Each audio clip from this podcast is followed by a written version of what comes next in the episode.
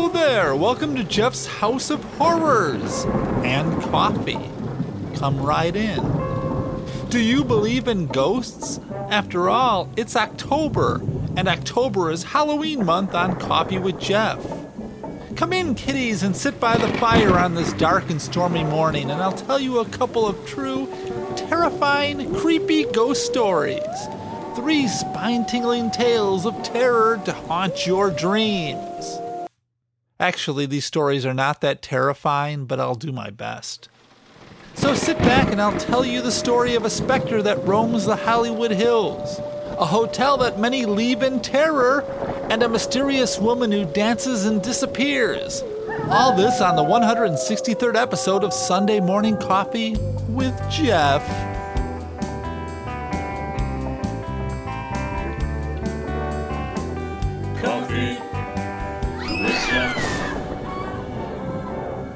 It's Sunday. It's time for coffee and terror. I am Jeff Kelly, your host and storyteller. Now, I must apologize for this podcast being a week late, but I was pretty busy last weekend. And anyway, it's a lot closer to Halloween than if I would have told this a week ago. Because it's October, and October is Halloween month on Coffee with Jeff. And I'd like to make another apology before I get started. Last episode, I credited the story idea to Sharon. The story was not suggested by Sharon, but Shannon. I've sent Shannon an apology with an explanation that sometimes I have trouble reading my secretary's handwriting. And by secretary, I mean me. I have trouble reading my own handwriting once in a while. And it's also come to my attention that some folks didn't take my warning about the nature of last week's show seriously. The crimes I talked about last episode were uh, awful. And I promise not to have stories like that too often, but when I do, I will always warn you ahead of time. And today's story is not one of those. It's about ghosts, supposedly real ghosts. And the thing about real ghost stories, they're usually more charming than scary. So let's get on with it. And let me just tell you, you've been warned. Long ago, on a cold, dark night, in this peaceful New England village, something happened. Something too terrifying to remember. Something too frightening to forget. Something that has remained a secret until now. Is anyone else seeing things? Am I the only one having nightmares? The men, the evil, the silence, Dad, I'm telling you, something happened. I'm telling you something. I think he may have been murdered. the house, the fear, the nightmare, the vengeance, the terror, the truth. Ghost story. The time has come to tell the tale. You've seen it in about every TV show or film that takes place in Los Angeles, California. It always seems to be used as an establishing shot. High up in the hills of Mount Lee, with its 34 foot high letters, is the iconic Hollywood sign. It looks down at a city where dreams of fame and riches can come true, but more times than not, heartbreak and failure. It was originally built in 1923 as Hollywoodland, with the purpose of advertising the name of a new, segregated, whites only housing development in the hills above the Hollywood district of Los Angeles. In 1949, the Hollywood Chamber of Commerce rebuilt the sign, taking the word land off the end of the sign to reflect the district, not the housing development. Here's the thing that you might not know the sign or the area around the sign may be haunted. At least that's what some believe. One summer, Megan Santos was taking her usual late night jog on Griffith Trails, hiking paths that are high above Los Angeles. Stopping to sneeze, an overpowering scent of gardenias filled the air. She was overcome by what she described as a weird feeling. Shivers ran through her body as she saw something she will never forget. There was this woman with blonde hair, and she seemed to be like walking on air, she told Vanity Fair Hollywood. I immediately ran the other way. Devin Morgan, a Beachwood Canyon resident, had her own sighting. She also noticed a woman on the trail while she was exercising. When she had got to the spot where she had seen the woman, she was gone, but the scent of gardenias filled the air. She looked very strange to me, Morgan commented. She had a very etheric quality. Instead of walking, she almost seemed to glide like she was floating. She didn't look like she was a ghost, but there was something very, very strange about her, and very soft looking. These women weren't the first or last to see this mysterious specter. It comes and goes, lost and wandering around the Hollywood Hills. Sightings began in 1940, not long after the original H of the sign collapsed. She is usually dressed in clothes that are from another time, and her appearance is usually accompanied by the smell of gardenias. This vision of a young woman might be the lost soul of Peg Entwistle. Peg was born on the 5th of February 1908 and spent her early life in West Kensington, London. After her father and mother divorced, Peg and her father immigrated to the United States. At the age of 17, she was offered work at the New York's famed Theater Guild. Eventually, she became a very successful Broadway actor. After a failed marriage and a series of unsuccessful plays, her confidence was shaken. She decided to head west to California to try her luck there. The year was 1932 during the height of the Great Depression. She immediately got the role in a play called The Mad Hopes, starring Billie Burke. The reviews for the play were not very good, and it played to mostly small audiences, closing after two weeks. Again, Peg was downhearted and depressed, feeling like a failure. It appears she was given a big break when she was cast in the RKO David O. Selznick film 13 Women. It was a good role originally. Unfortunately, Peg's character was a lesbian and this was in the era of the Hays Code. The Hays office dictated what could and couldn't be shown in Hollywood films, and they had a big problem with same sex relationships. Peg's 16 minutes of screen time in the original cut was trimmed to less than four. Soon after, Peg and a number of other female actors' contracts with RKO were not renewed. On the 16th of September 1932, Peg Entwistle had dinner with her uncle, whose home she had been living in. To her uncle, she looked well composed when she left, telling him that she was going to buy a book and then meet a friend. Instead, she climbed the slopes of Mount Lee, up to the place where the Hollywood sign stood. A wooden ladder leaned against the 50 foot high H of the sign.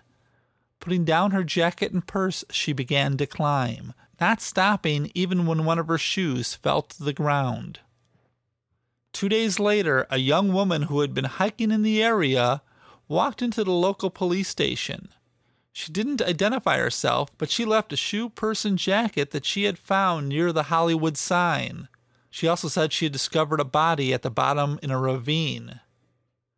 She produced a note that she had found in the purse that read, I am afraid, I am a coward. I am sorry for everything if I had done this a long time ago, it would have saved a lot of pain. And it was signed P.E. It is said that the spirit of Peg Entwistle, still depressed and lost, haunts those hills where she fell to her death. Maybe in death she still longs for the life that she never received on earth. Or maybe she's looking for her other shoe.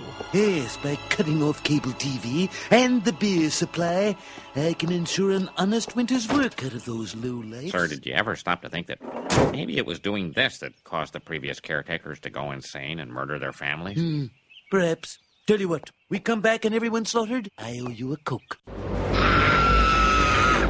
what do you think, Marge? All I need is a title. I was thinking along the lines of no TV and no beer make Homer something something. Go crazy? Don't mind if I do!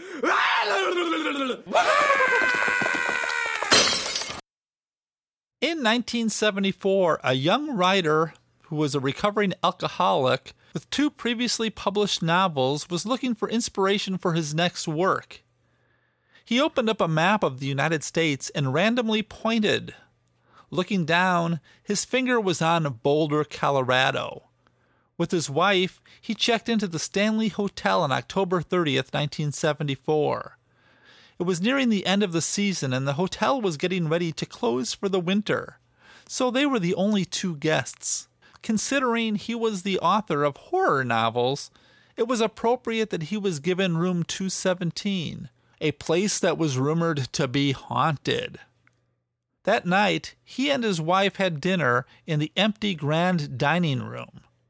He said of that night, except for our tables, all the chairs were up on the tables. So the music is echoing down the hall, and I mean, it was like God had put me there to hear this and see all those things. After dinner, the couple met a bartender named Grady.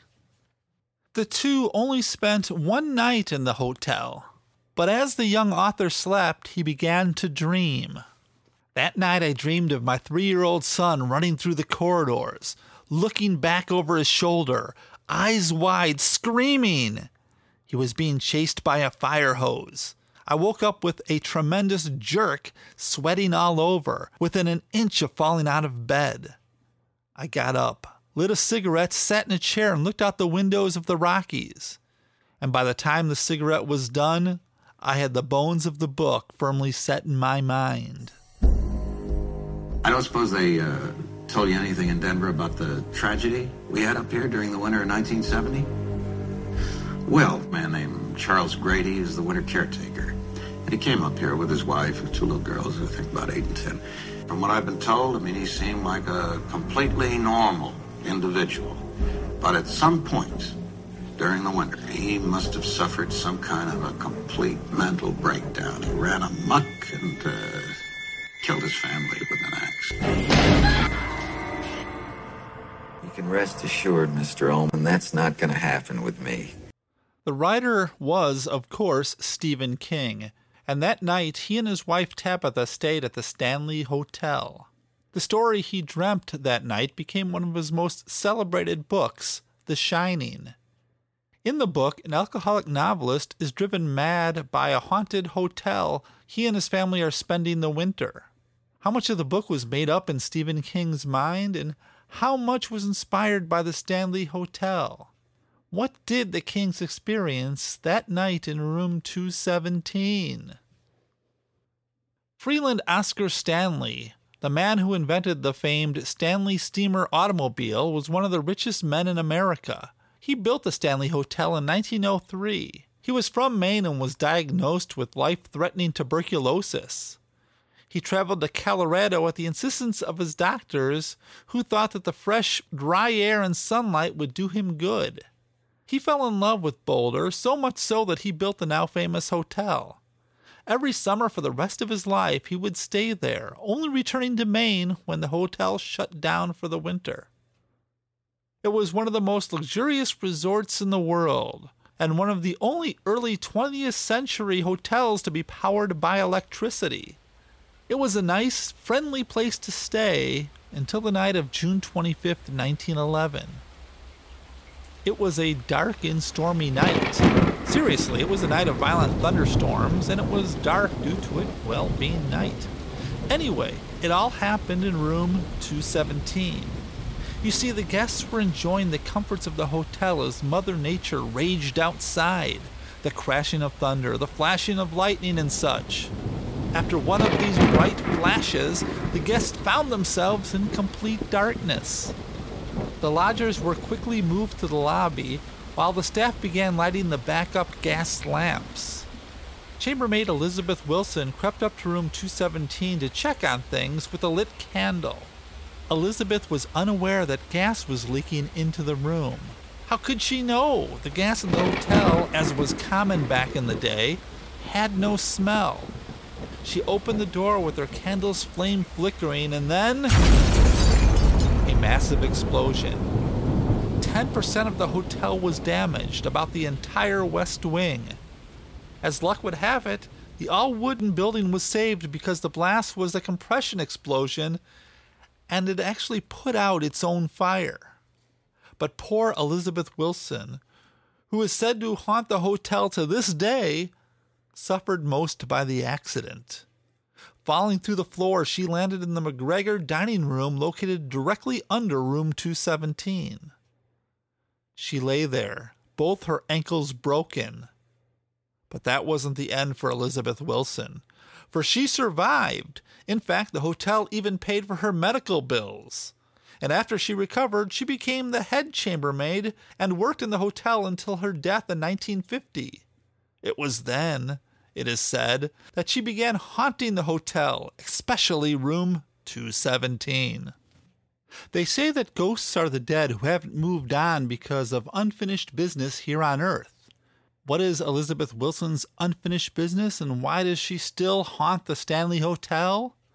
I'm sure you children can see why, and if you do, explain it to me because I don't get it. There are others that say the hotel is haunted by Freeland Oscar Stanley. Stanley died at the age of 91 in his home in Maine, but you never know. And then there was an Irishman named Lord Dunraven who, although he never stayed at the hotel, lived on the property 20 years before it was built. He is said to haunt room 401. Room 428 has a ghost cowboy. Many women have been awakened to find themselves being kissed by the spirit. Rooms 407, 302, and 413 are also infested with specters. Even the concert hall has a man named Paul who occasionally whispers for people to get out after hours. And some have heard the ghost of Flora Stanley, the wife of Freeland Oscar, playing the piano. Don't take my word for it. Meg Holloway wrote on Facebook I have visited the Stanley several times. Once in the stillness of the afternoon, I heard children's voices from outside. I looked out the window and walked around. No one was there. I've often wondered about it. Robin Stuchlick wrote, I've stayed there only once. I woke up with the feeling that somebody was watching me. I immediately got nauseous and broke out in a cold sweat. Haven't visited since. And Christy Haynes had this story to tell. I worked there for two years, was typically too busy to notice anything. We mostly tried to scare each other. If you do a quick search of the internet, especially YouTube, you could find story after story of hotel visitors experiencing ghosts and video after video of captured sightings of spirits. And it might be just me, but all the stories that I found seems to have taken place after the book and the film The Shining. And from what I can tell, the hotel does a pretty good job of keeping these mysteries alive. They even offer haunted hotel tours. One interesting fact is the Stanley Kubrick film of The Shining was filmed at the Timberline Lodge in Oregon. The Timberline Lodge insisted that the room number be changed from 217 to 237 because they feared that people wouldn't want to stay in a haunted hotel room. Once the film came out, room 217 at the Stanley Hotel became the most requested room in the building.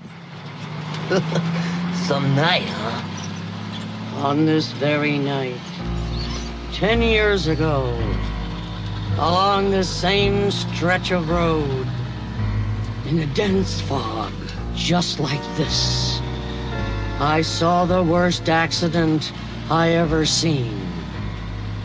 There was this sound, like a garbage truck dropped off the Empire State Building. And when they finally pulled the driver's body from the twisted, burning wreck, it looked like this. Do you think you can handle one more ghost story? This ghostly tale is a local legend, one that I can remember hearing about a lot when I was a child. And it all began in 1939. Jerry Paulus was a regular at the Liberty Grove Hall and Ballroom in the Southside Chicago neighborhood of Burlington Park. One night he noticed a young blonde woman in a white dress. He asked her to dance, and she said yes. As they danced, Jerry noticed that she was ice cold to the touch and was unusually quiet. He commented, cold hands, warm heart, to which she made no reply. His attempts to learn a little bit more about her only resulted in learning her name.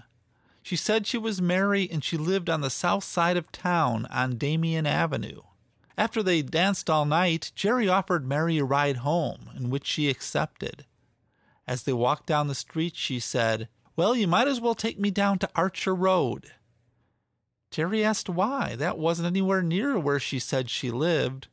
And she responded, No, I want to go to Archer Road. So Jerry took her where she wanted to go. While driving, she suddenly ordered him to stop the car. They were in front of Resurrection Cemetery in suburban Justice, Illinois.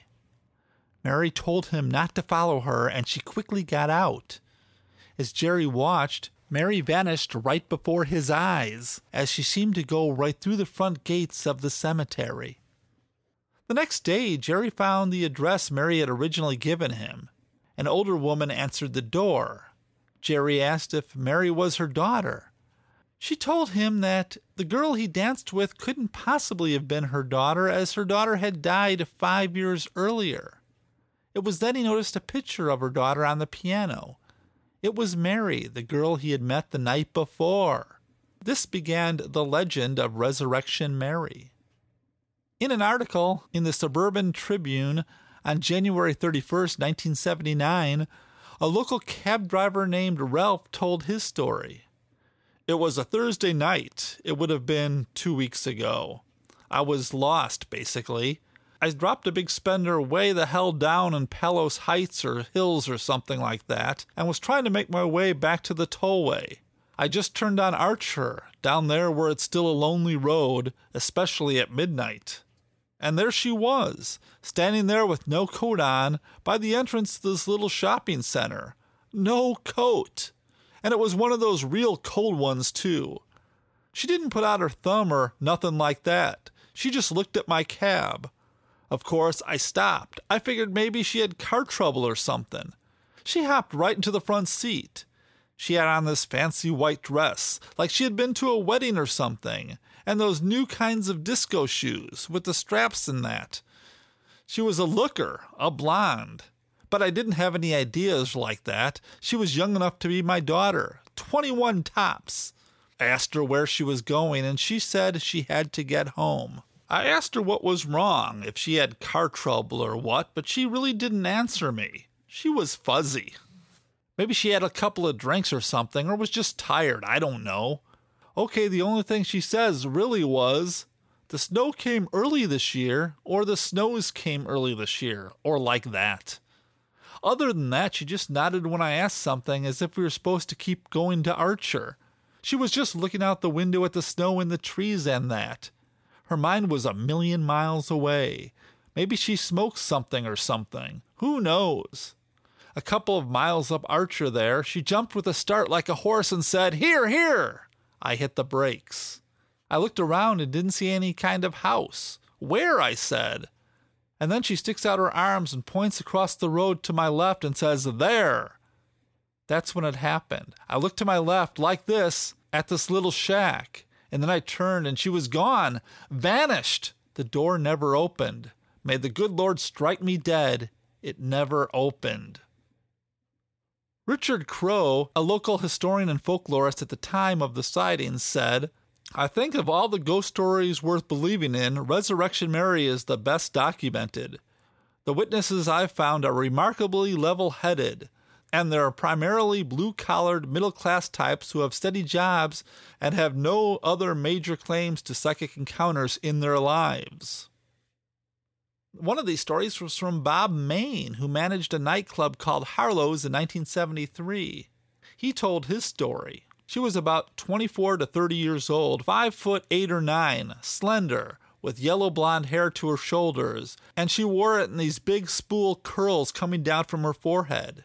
She was really pale, like she had powdered her face and her body. She had on this old dress that was yellow, like a wedding dress left in the sun. She sat right next to the dance floor. She wouldn't talk to anybody. She danced all by herself, this pirouette typed dance. People were saying, Who is that bizarre chick? Bob said when he and the others tried to talk to her, she would only shake her head and seem to look right through you. Bob saw her twice and said, But the strangest thing was, even though we carted everybody who came in there, I worked the door, and there were waitresses and bartenders and people there, nobody either night ever saw her come in and never saw her leave. For years, researchers have been trying to figure out the identity of Mary and have gone through all the graves in Resurrection Cemetery, and there are a few possible candidates. A woman named Mary Bregovy, who is said to have been buried at Resurrection Cemetery, was killed in an auto accident in 1934. But she didn't look like the ghost Mary in the way she's described by witnesses. And then there's Mary Miskowski, who was killed crossing the street one night in October in 1930 on her way home from a costume party. And some believe it's Anna Majeria Norkus, who died in 1927 in an auto accident while on her way home from the O. Henry Ballroom. Maybe we'll never know the truth about any of these spirits. One thing seems to be certain these ghosts, like all those that are said to be real, don't seem to have any real evil intentions or have come back to seek revenge on the living or any of that stuff one sees in the movies. They seem to be just checking things out for a while, then disappear. And I have to admit it, I'm a little disappointed. I was hoping to find true ghost stories like one tells around the campfire late at night. Something truly terrifying. If you know of one of these, a suggestion for next year's Halloween show, please reach out and get a hold of me. You know where to find me. Well, thanks for coming. Grab a candy bar on your way out. No, sorry, I've eaten all the Reese's peanut butter cups, but I think there's some Snickers at the bottom of the bowl. Hey, only one per person. One. Thanks. Bye bye. Send in the next group. Yeah, come on in. I've, I've got a few ghost stories to tell you. Come on, sit around by the fire. And so the next night, the ghost returned to the haunted cabin. And he said to the campers, None of you really believe in me, so I'll have to prove my power. And the next morning, when the campers woke up, all of their old noses had grown back.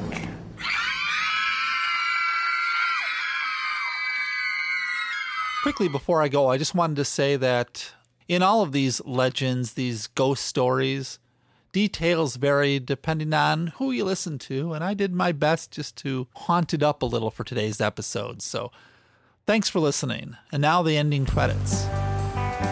I'd like to thank Brecky Tomlinson for having this podcast on the Psycon Network, to my wife of 34 years for being my wife of 34 years, David Metzger for designing the Coffee with Jeff logo, Kelly Rickert for writing and performing the Coffee with Jeff theme, and to all of you who listen to the show every week, thank you so much. And of course, a special shout out to all those that repost this on Facebook and Twitter. You have a special place in my bloody heart. I'll be back next week with another story. Back to a traditional Coffee with Jeff tale. Coffee with Jeff. Coffee, coffee with Jeff. Coffee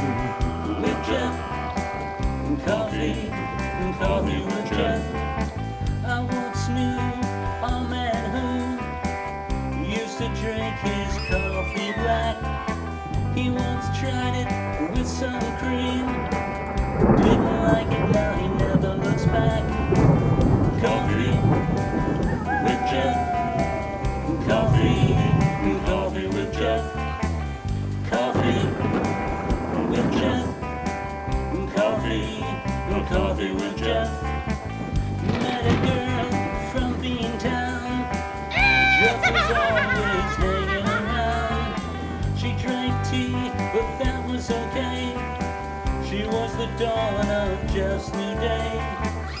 Coffee with Jeff. Coffee, coffee with Jeff. Coffee with Jeff. Coffee, coffee with Jeff.